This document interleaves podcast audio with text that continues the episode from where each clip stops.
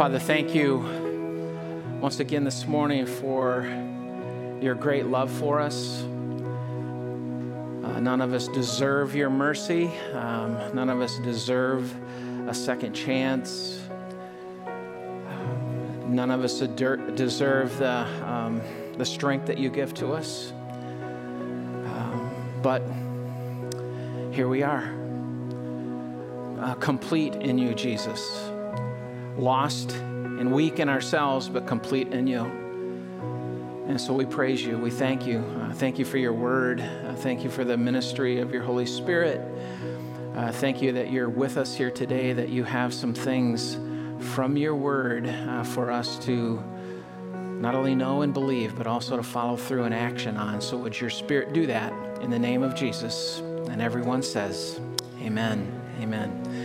Thank you so much for um, coming out. Those of you joining online, thank you. I think my my dad, uh, Pete McConkey, is watching in his easy chair in um, Geneva, Illinois. Hi, Dad. Mom's not up yet. Um, she might might be. um, and and guys, just a reminder: two days from now. Oh, really? Is that what it is? Yeah. Okay. Yeah. Yeah. Just a thought. Um, we're in a series of messages through the book of Acts, and I'm in Acts chapter 18 this morning, and I invite you to join. I'm going to be reading from the New International Version. Uh, it'll be on the screen if you want on your, uh, your phone or uh, you just want to close your eyes and listen, whatever you want to do. But I'm going to read Acts chapter 18. After this, Paul left Athens and went to Corinth. There he met a Jew named Aquila, a native of Pontus, who had recently come from Italy with his wife Priscilla, because Claudius had ordered all Jews to leave Rome. Paul went to see them and because he was a tent maker, as they were, he stayed and worked with them. Every Sabbath, he reasoned in the synagogue, trying to persuade the Jews and Greeks. Verse 5 When Silas and Timothy came from Macedonia, Paul devoted himself exclusively to preaching, testifying to the Jews that Jesus was the Messiah. But when they opposed Paul and became abusive, he shook out his clothes in protest and said to them, you, Your blood be on your own heads. I am innocent of it. From now on, I will go to the Gentiles. One night the Lord spoke to Paul in a vision Do not be afraid. Keep on speaking. Do not be silent, for I am with you. And no one is going to attack and harm you because I have many people in the city. So Paul stayed in Corinth for a year and a half, teaching them the Word of God. While Gallio was proconsul of Achaia, the Jewish uh, the Jews of Corinth made a united attack on Paul and brought him to the place of judgment. This man, they charge, is persuading the people to worship God in ways contrary to the law. Just as Paul was about to speak, Gallio said to them, If you Jews were making a complaint about some misdemeanor or serious crime, it would be reasonable for me to listen to you. But since um, it involves questions about words and names and your own law. Settle that matter yourselves. I will not be a judge of such things. So he drove them off. Then the crowd there turned to Sosthenes, the synagogue leader, and beat him in front of the proconsul, and Gallio showed no concern whatever. Paul stayed on in Corinth for some time. Then he left the brothers and sisters and sailed for Syria accompanied by Priscilla and Aquila. Before he sailed, he had his hair cut off at Cenchreae because of a vow he had taken. They arrived at Ephesus, where Paul left Priscilla and Aquila. He himself went into the synagogue and reasoned with the Jews. When they asked him to spend more time with them, he declined. But as he left, he promised, I will come back if, the, if it's God's will. Then he set sail for Ephesus.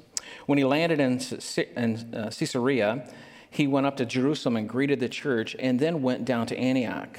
After spending some time in, wow, there's a lot of names and a lot of cities, right? After some time um, in Antioch, Paul sat out there and traveled uh, from place to place. I'm glad they didn't mention all those places, right? Throughout the region of Galatia and Phrygia, strengthening all the disciples. I want you to remember that phrase strengthening all the disciples. Meanwhile, a Jew, a Jew, named Apollos, a native of Alexandria, came to Ephesus. He was a learned man with a thorough knowledge of the scriptures. He had been instructed in the way of the Lord, and he spoke with great fervor and taught about Jesus accurately, though he knew only the baptism of John. He began to speak boldly in the synagogue. When Priscilla and Aquila heard him, they invited him to their home and explained to him the way of God more appropriate, adequately. When Apollos wanted um, to go to Achaia, the brothers and sisters encouraged him and wrote to the disciples there to welcome him. When he arrived, he was a great help to those who by grace had believed, for he vigorously refuted the Jewish opponents in public debate, proving from the scriptures that Jesus was the Messiah.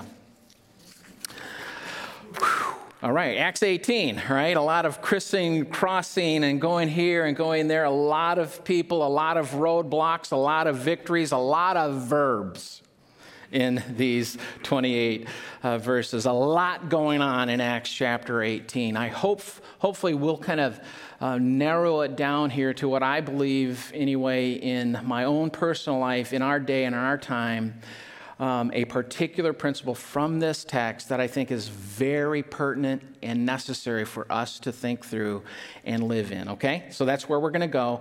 And that is this idea of being strengthened. Being strengthened. We're going to unpack that word a little bit. We're going to see how else it's used it, right in this same context. Um, I think that Luke, our author of the book of Acts, is wanting very specifically for us to think about this concept of uh, being strengthened and how to strengthen one another, okay? And it's needed. Would you agree? Uh, you need some strength. You need some um, uh, endurance and some perseverance, right, in your own life. Uh, is life unmanageable? Are we powerless over so much of it? Yes. And we're not surprised then that the scripture would speak of such things as uh, like how much strength we need. Okay, and so that's where we're going to go in this message. That's what this message is about. It's about the strength of God in our lives. The book of Acts is really a story of real people with real struggles, right? Uh, and harsh realities, experiencing incredible victory through the power of the risen Savior, which is the title of our series. Experiencing the power of this risen Jesus. The tone of the book of Acts is hope and forward movement. Would you agree? This is the acts of these believers. It is not the let's go and hunker down someplace and build a fortress. It's not about a centralized place where we can kind of protect ourselves, is it? This is a group of people under the inspiration of the Holy Spirit that went out with great hope and with great anticipation against all odds. Would you agree? They were not Roman citizens, they were Jewish at best, and many of them uh, very, very poor people that took forward uh, the gospel. Because it's not dependent on a human being, is it? It's depending on a power greater than ourselves to see this go forward. And we need to learn how to access that and stay in that. And that's what we'll talk about. And so, this tone of this book is uh, this forward looking, this hopefulness. Um, it is about random people. Um, all of a sudden, Priscilla and Aquila show up. All of a sudden, Apollos shows up. And all of a sudden, they're in this city. And, you know, just at the right time, they, they were in Italy and they were from Pontus. And those are two completely different places from, they're on the opposite ends of where Corinth is in, in the, in, in the populated world born in Pontus in Italy in Rome, but got kicked out of Rome and ended up in Corinth right at the time when Paul was there. And so you see this, this coincidence, don't you, all of the time in the scriptures, and you experience it in your own life. Oh my goodness, I didn't see that coming. I crossed paths with this person at just the right time. And wonderful things happened. I was strengthened, they were strengthened, the gospel went forward right? And this happens over and over and over all day long through every generation, in every continent, in every city, in every home, in every heart, all of the time. What is up with that? Maybe Jesus is real. Maybe his power is powerful. Maybe his promises are being achieved. Maybe, maybe, maybe he is going to build his church and the gates of hell are not going to prevail against us. What do you think? Is there any entity still around today that started in AD 33? It's just the church. Nations come and nations go. Powers come and powers go. But the kingdom of God withstands it all because of a power. A power that cannot be contained, cannot be controlled by anyone or any entity, no matter how powerful it is. Not even the World Wide Web can contain it. And attacks and attacks and attacks on the Word of God and the kingdom of God and in our own day. Would you agree? But we're hopeful. And we're going to move forward, not because of our strength, not because of who we are, not because of all the things that we've been able to accomplish, but because of the ministry of God's Holy Spirit in the heart of a human being. We move forward and we never give up. I don't know. I, I want some of that. I want more of that. Uh, I, I want to just rehearse real quickly with you the names and the situations. I'm even going to list all of the verbs that are connected to the disciples in these 28 verses, okay? It's, it's kind of an interesting thing to think about. So, first of all, here's the names of the disciples listed in, in Acts 18 Paul, Aquila, Priscilla, Silas, Timothy, Sosthenes, Apollos, and all the disciples, those who by grace believed, and many other people in the city. Here are the actions of the disciples. These are the verbs going, leaving, staying, working, declining, encouraging, strengthening, instructing in the way of the Lord, speaking with great fervor, teaching about Jesus accurately, being of great help, inviting into their homes, spending time, promising, went up, went down, greeting, traveling, setting sail, landing, reasoning, knowing, hearing, proving, speaking boldly, being beaten, vigorously refuting opponents, explaining, persuading, changing focus, making a vow, writing that's just the verbs in one chapter of the movement, of the hope in action, of the power being displayed through human beings that are really random and have no power in and of themselves yet. Oh my goodness, it's changed the world. And we're just in 28 verses. We're just in a few, about a year and a half, maybe a, uh, two years period of time reading what was going on in Acts chapter 18. Here's the roadblocks listed in these 28 verses. Not enough money, Claudius, the crowd, Gallio, opposition, abuse, judgment, a united attack, complaints, judgment, beating. Did I say judgment? Shown no concern by officials, and so on. Roadblocks do not matter to Jesus Christ in the kingdom of God. They will persevere every time, no matter what the opponent. And you're part of that kingdom. As a follower of Jesus Christ, you are a subject of the King of Kings and the Lord of Lords, the one who rules over all authority. He is yours. He has called himself not only that he possesses you, he has made it so through the gospel message that you possess him. It's crazy. Why, God Almighty, would you let me inhabit? Uh, why would you inhabit me? I can see why you would want me to come and be part, my little part in your kingdom, but why do you care so much about me and living in me? And this is what the book, uh, this chapter, Acts 18, does to this soul. It's like, oh my goodness, something's going on. There's some power greater than that which I can't manage in my own life. There's some power greater than what I'm powerless over, no matter what it is going on in these people in this chapter, no matter what the roadblocks. The cities and regions, let's listen to the cities and regions because this is significant.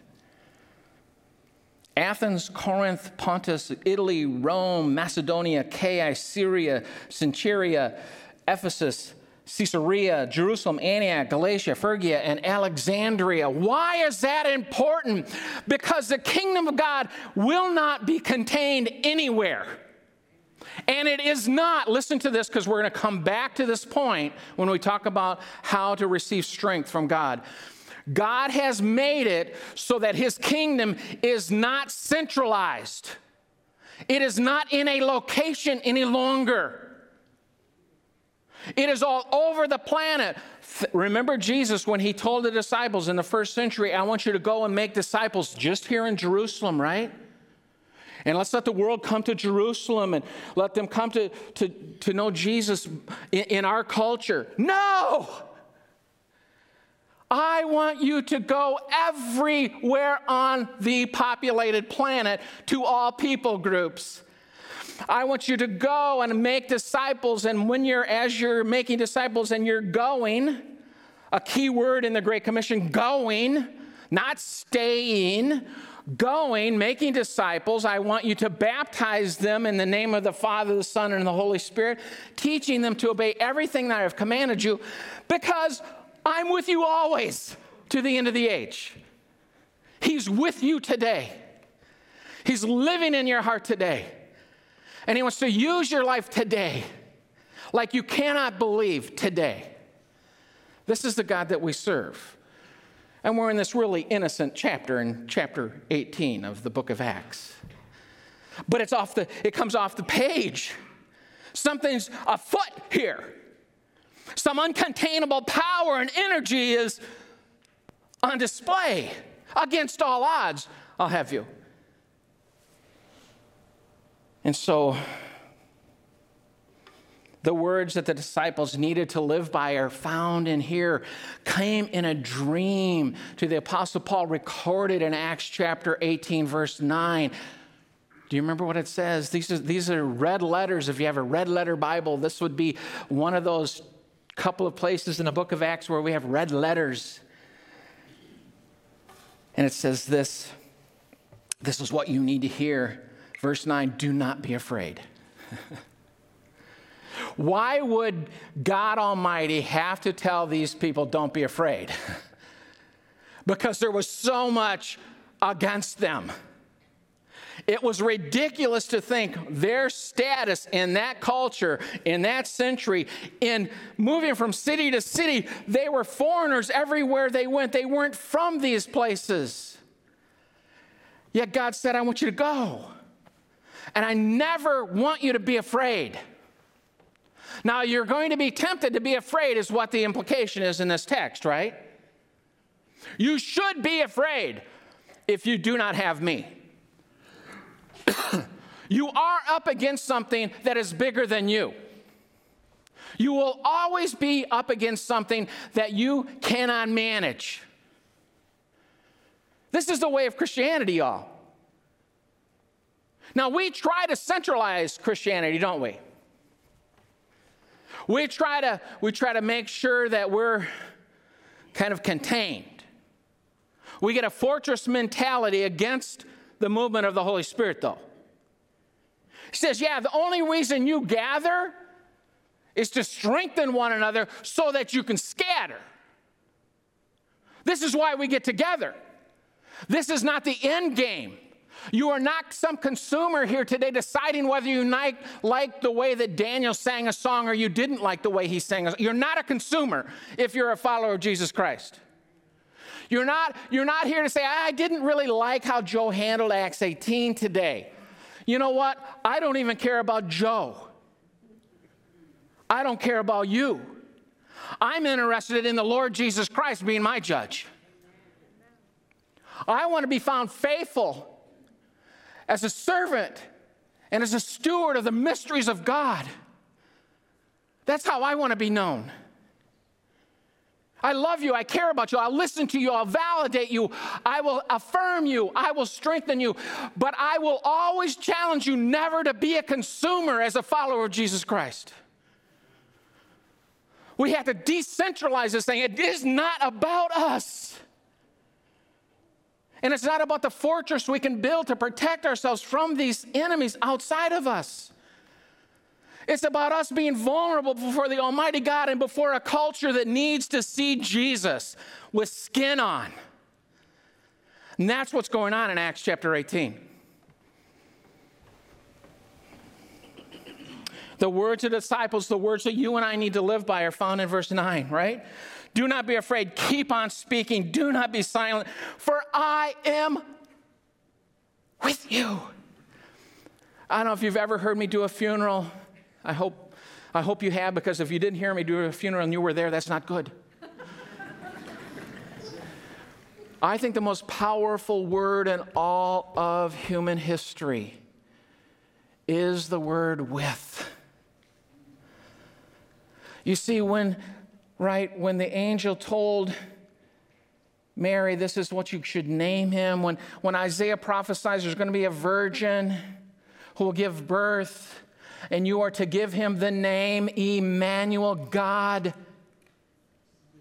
with you. That's his name. I want to be with you. I am with you. You're going to need me to be with you because I'm calling you to a powerful, very significant mission. With, I'm with you to the end of the age, the end of the, the, the, last statement in the Great Commission. I'm with you. I'm never going to leave you. I'm never going to forsake you. Oh my goodness, what could you tell me? Is there some principality? Is there some ruler? Is there some angel? Is there some demon? Is there some location? Is there something that can separate you from my love? No, absolutely not. I love you and I'm with you and I'm strengthening you. Will you let me? Or are you just too busy wanting to build your own kingdom or hiding out in some other cluster someplace that isn't about the Great Commission? That's not what we are all about here at Pleasant Valley. We love you. We want to take good care of you. We want to equip you for ministry. We, we want to give you guidance. And, and, and it's not just the staff that does that. We have so many people, some in this room right now, that are adequately equipped to equip you for every good work that God has assigned you for. But that's what we're about here. It's not about getting all dressed up and playing Sunday morning, it's about the real world that has great consequences if the, if the body of Christ does not stand up and be who Jesus wants us to be. I don't mind amens. I don't mind us getting excited about what excites Almighty God.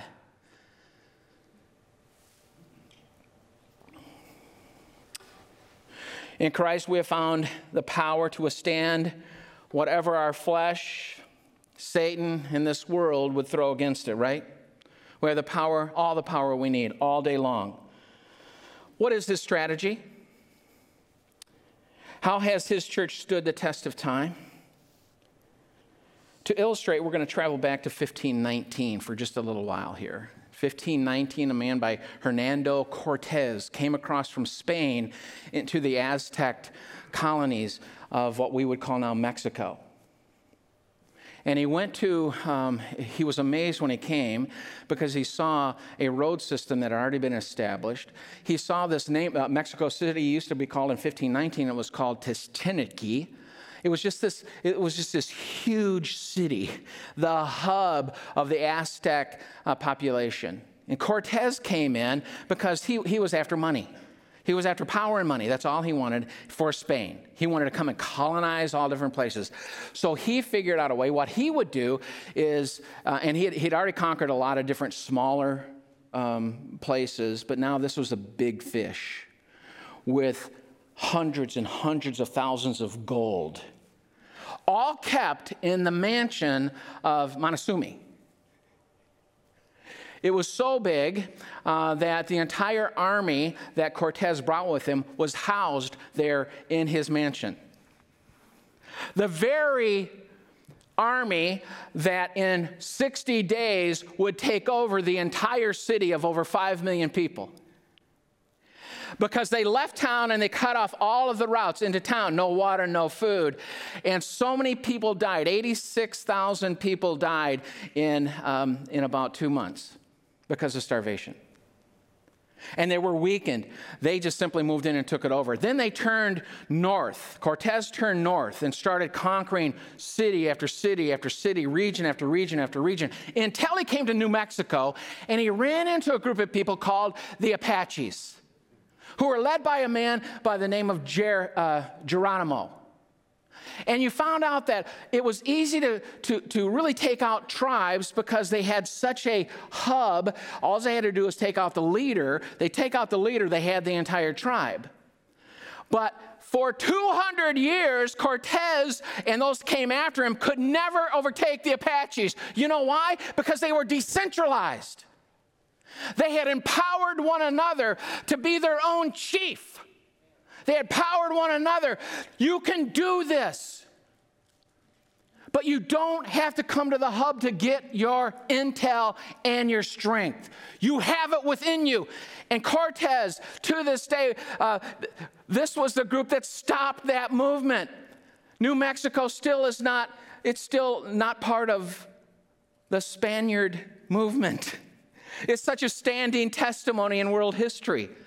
So, what is the strategy of, strategy of Jesus? What, what does that story have to do with Jesus? From the get go, Jesus says, I will have a decentralized power I am going to plant churches and I'm going to raise up individuals through the indwelling power of my Holy Spirit to do things no one can do all by themselves. And it will be sustained. And it has been sustained. And I'm asking you this morning will you stand back up and will you say, I want to be part of that again?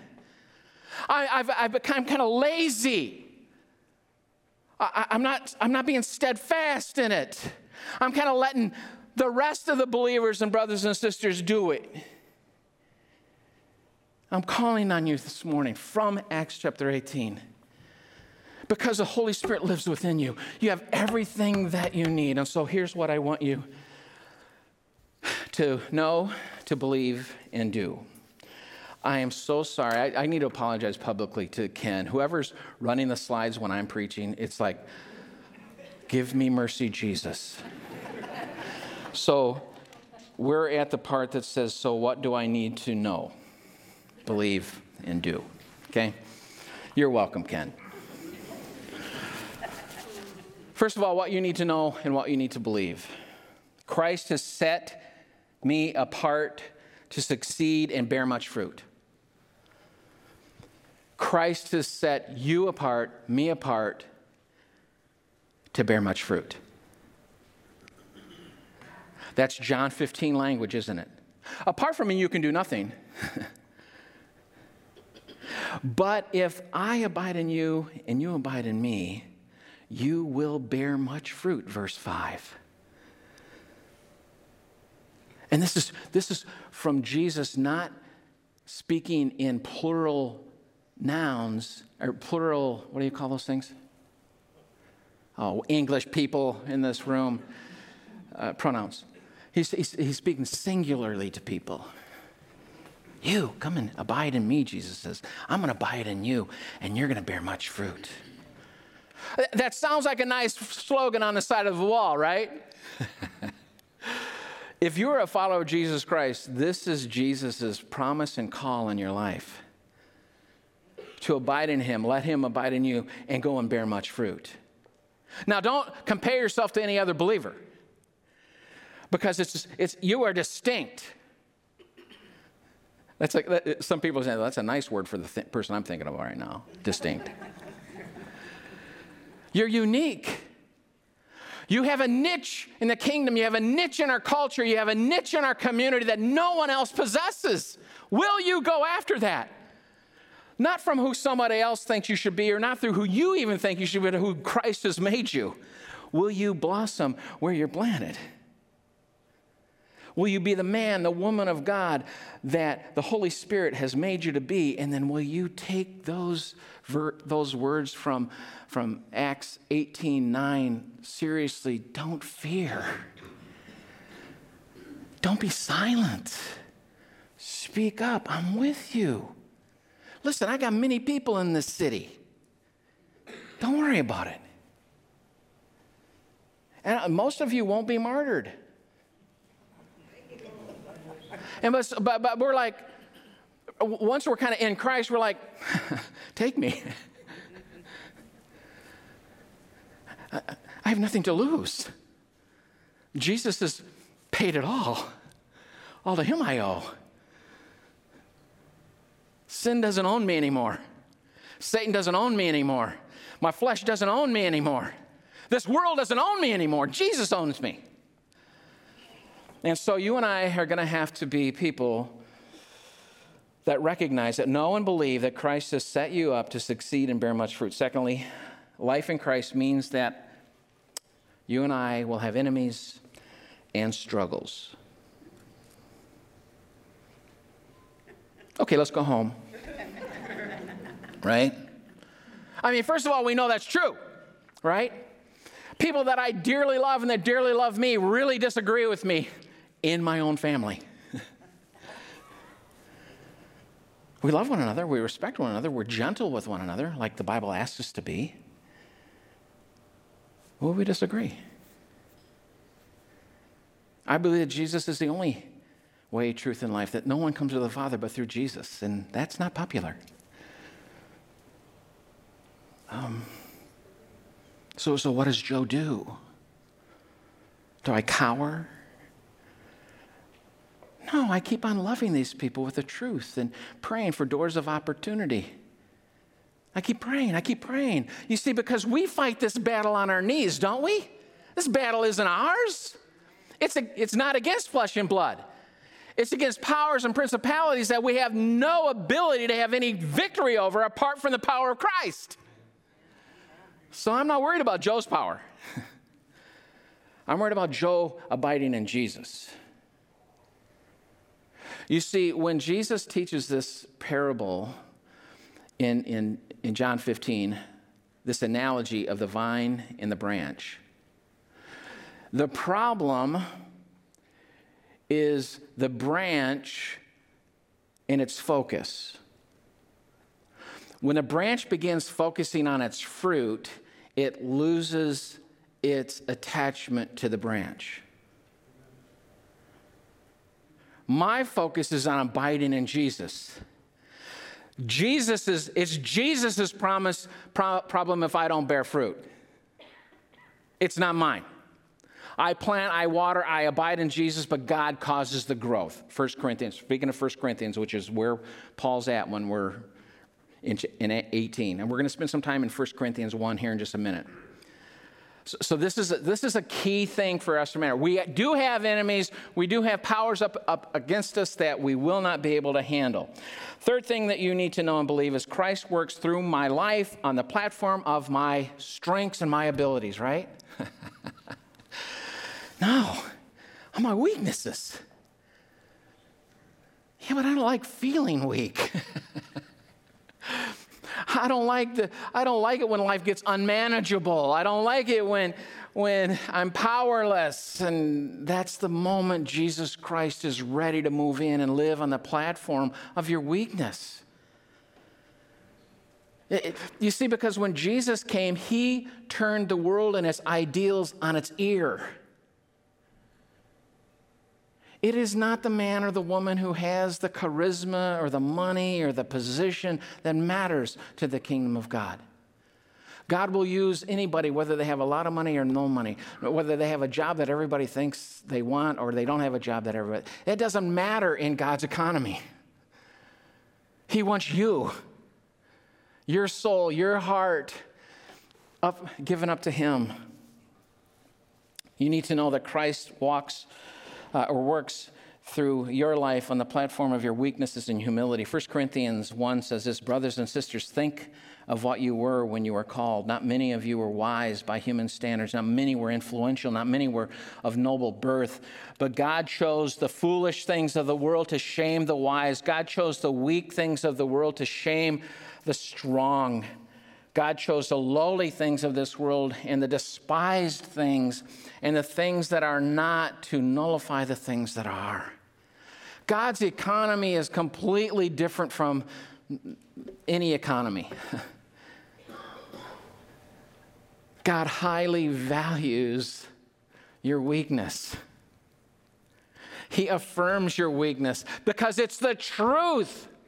You, apart from God, your heart is desperately sick and beyond repair, right? That's Jeremiah 17. Good news, right? The good news is Jesus Christ has come.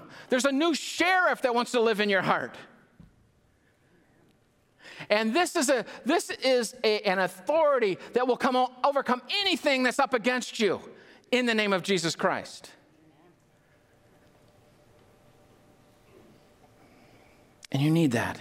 I need that. So we need to know that. We need to believe that. 2 Corinthians 12, just on this topic of God uses a platform of, the, of, our weakness. Three times I pleaded with the Lord to take away this thorn from my flesh, Paul's words. But he said to me, My grace is sufficient for you, for power is made perfect in weakness.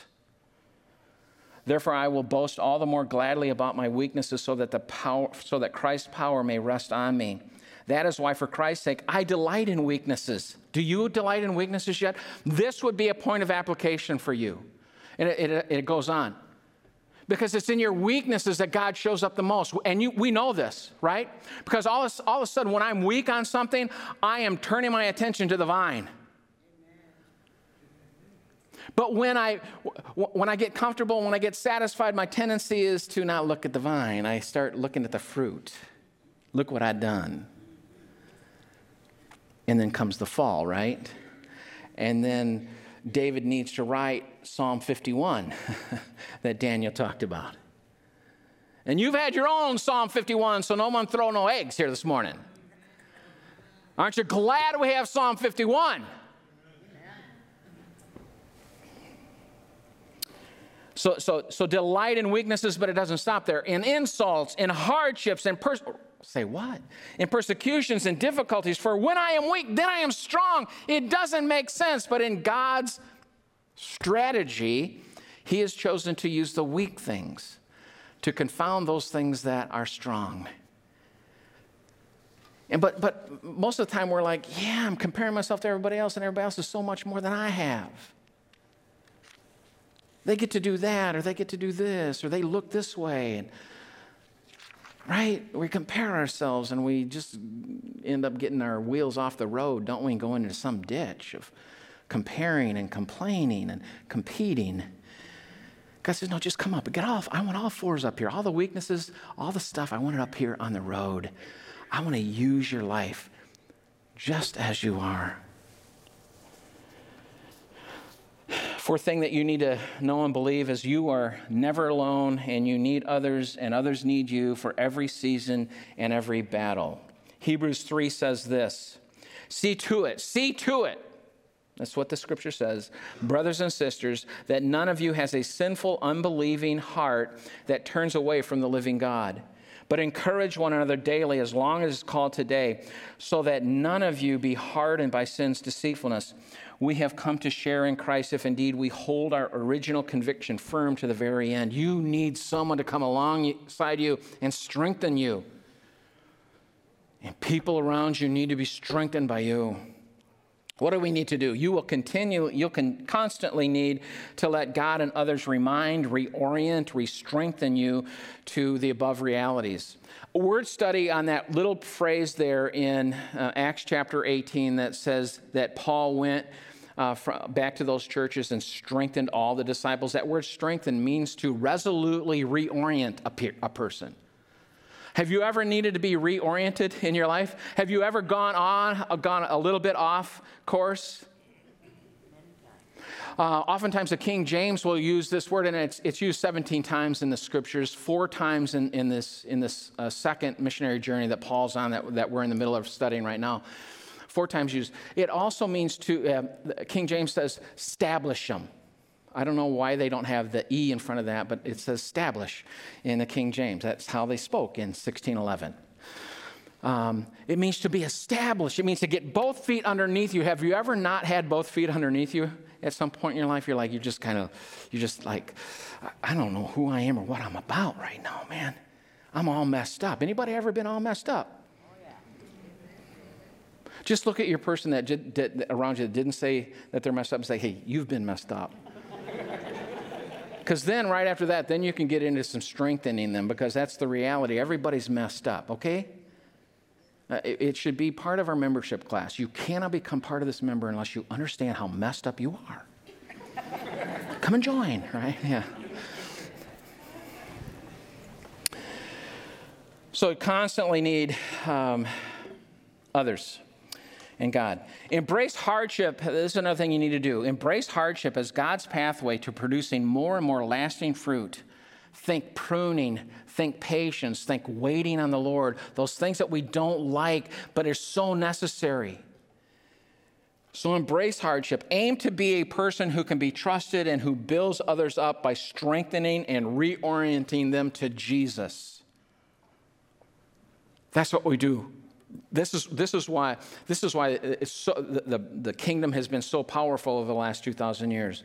It's because God has given you and I the ability to actually strengthen one another through the ministry of the Holy Spirit to you and the ministry of the Holy Spirit through you to me. We have this ability to give one another strength. If there's one thing that I, if I was to, to kind of land on, okay, what is it Joe, that God has done in your life in the last 37 years of vocational ministry is say, I think what He's done is He's helped me strengthen other people in Jesus Christ. Amen. Reorient them to Jesus Christ. Return them to the principles of who Jesus Christ are and who they are in Christ. It's, it's this idea of reorienting people. Because we, so, we aren't we prone to wander? They should write a song about that. Lord, I know it. I think that would be another thing to say in that song right? We're prone to this wandering. Resolve to get up and never stay down. Will you do that today? Well, I want to get back up. I, I want you to fill me again with your Holy Spirit. Uh, one more time that this word um, strengthen is used, uh, and I'm going to just choose this. There's so many, uh, but I'm, i know it's time to go. Uh, in, in 1 Peter uh, 5, be alert and of sober mind. Your enemy, the devil, prowls around like a roaring lion, seeking one, someone to devour. Resist him, standing firm in the faith, because you know that the family of believers throughout the world is undergoing the same kind of sufferings. That's, that's a comforting passage, it's a reality passage. But verse 10, the promise of God. And the God of all grace, who calls you to his eternal glory in Christ, after you have suffered a little while, will himself restore, and make you strong. There's, there is our word strengthen. God loves to reorient you, to reestablish you, to get your feet underneath you. This is what he does. And, and he doesn't deny that there's a battle. Look, you have an enemy and he's prowling about. He wants you. But I'm here too, and I'm a greater power than his. Will you get your eyes on me and off of whatever he's doing? I'm going to make you strong, firm, and steadfast. Living in our world is no longer complicated, is it? It's complex. we need a power higher than World Wide Web. it's powerful in our day. We used to do battle on the battlefield in a very linear uh, battle strategy, like Cortez did in, New, in uh, Mexico City back in 15. It used to be real linear. Just go in, do these things, these tactics. And in, in, the first Gulf War, General Schwarzkopf did a wonderful job using a, an age old war uh, pattern of going in methodically, reducing um, all the resources until you can take them out. When we went in in the second Persian Gulf War after 2000, after 9 11 in 2001, and tried to take out Al Qaeda, it was the war on terror. Do you remember? We've never been able to win that war because the, Al Qaeda is decentralized. That's why it's so powerful. And this is a strategy that Jesus Christ has for his church. The reason why the church will never be defeated is because of the power of the Holy Spirit dwelling in individual believers and in local churches that no one can come against. So, so, our ba- so, so the, the world that you and I live in is no longer just complicated, it is complex.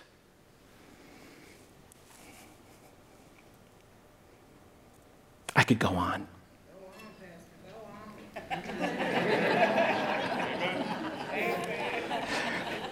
that person's name is Audra if you want to talk to her afterwards. Because I know I'm going to, yeah. Um, I think you get the point. God's calling you back up and out, back into that mission field. You have everything that you need for life and for godliness and for effective fruit bearing ministry that lasts.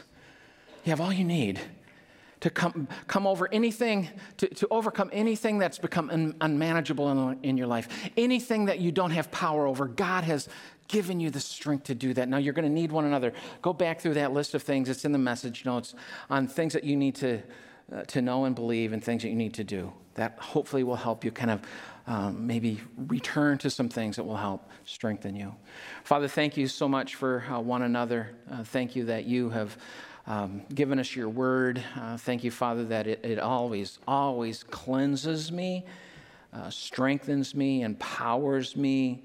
Um, it always um, thrills me, gets me reignited. Um, uh, on this thing that you started in my life on February 3rd of 1976, Lord. And it's never left me. There's been a lot of other things that relationships that have come and gone, a lot of other experiences that have come and gone, but Jesus, um, you're still in me. And I've experienced you, Lord.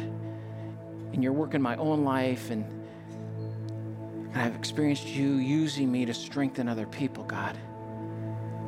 And I pray that that would become the norm in our fellowship here at Pleasant Valley, that we would lean in uh, to learning how to be strengthened by other people, but also how to strengthen one another. So have your way. In the name of Jesus, amen.